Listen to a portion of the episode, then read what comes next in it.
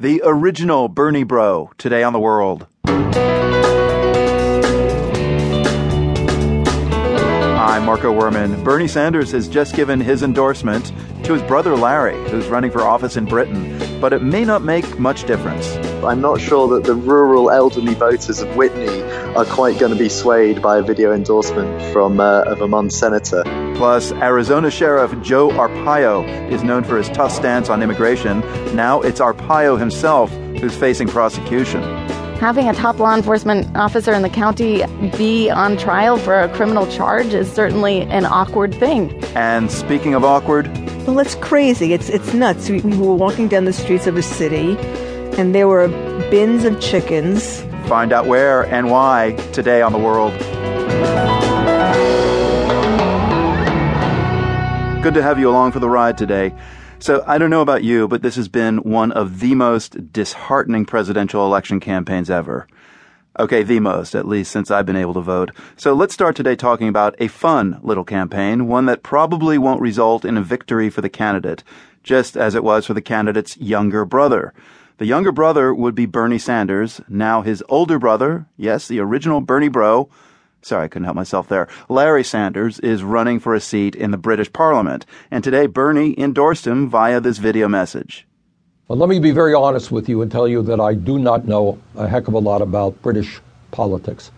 Uh, but I do know a lot about my brother, Larry Sanders. So Bernie might know a lot, but we wanted to learn more. Jim Watterson is the politics editor for BuzzFeed News U K and has been following Larry Sanders. Larry Sanders running for Parliament. How did this come to pass, Jim? Well, after Britain held our big E U referendum in the summer, which Prime Minister David Cameron lost uh, when we voted to leave the E U, mm. he decided to stand down from Parliament.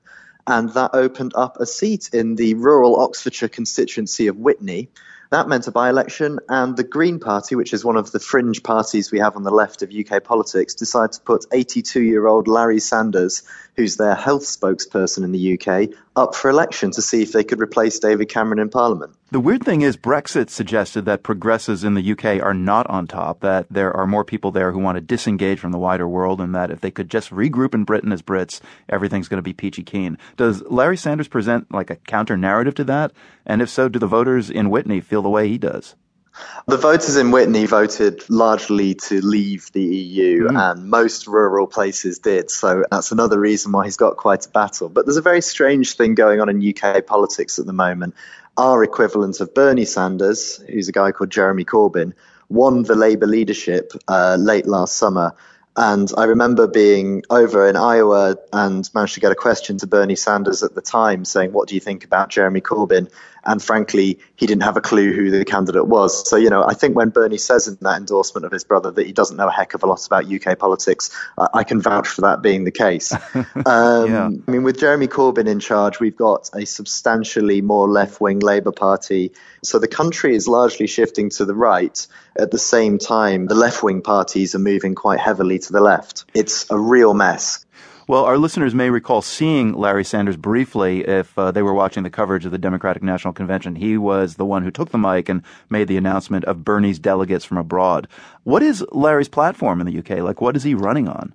Larry's main focus is on universal free healthcare. So we already have an N H S in the U K, which provides most things free at the point of yeah, service. I was going to say, does he just want to make it better? There's always a creeping fear. It's almost a national religion in the U K. Left or right, no one really wants to touch the N H S. However, there's always that belief on the left that right-wing parties will chip away at it. They'll cut funding or they'll privatize little bits of it. And so Larry's platform is essentially no privatization, entirely nationally owned healthcare. So how much will the Bernie endorsement of his older brother actually help him? I'm afraid that Bernie's name recognition is high among left-wing activists in the U K, and it's very high among younger voters. I'm not sure that the rural elderly voters of Witney are quite going to be swayed by a video endorsement from uh, a Vermont senator. It's funny hearing Larry Sanders' voice. He sounds almost exactly like Bernie if uh, you left Bernie like in an East London market for yeah. about a year. I've been a resident of Oxfordshire for over forty-five years, although I started off in New York. Uh, and what brought Larry to the U K in the first place? And he came over to study and never quite left. So, I mean, he's certainly been in the U K since the late nineteen sixties and has been in Oxfordshire for a large chunk of that. His son was involved in some Democrats abroad.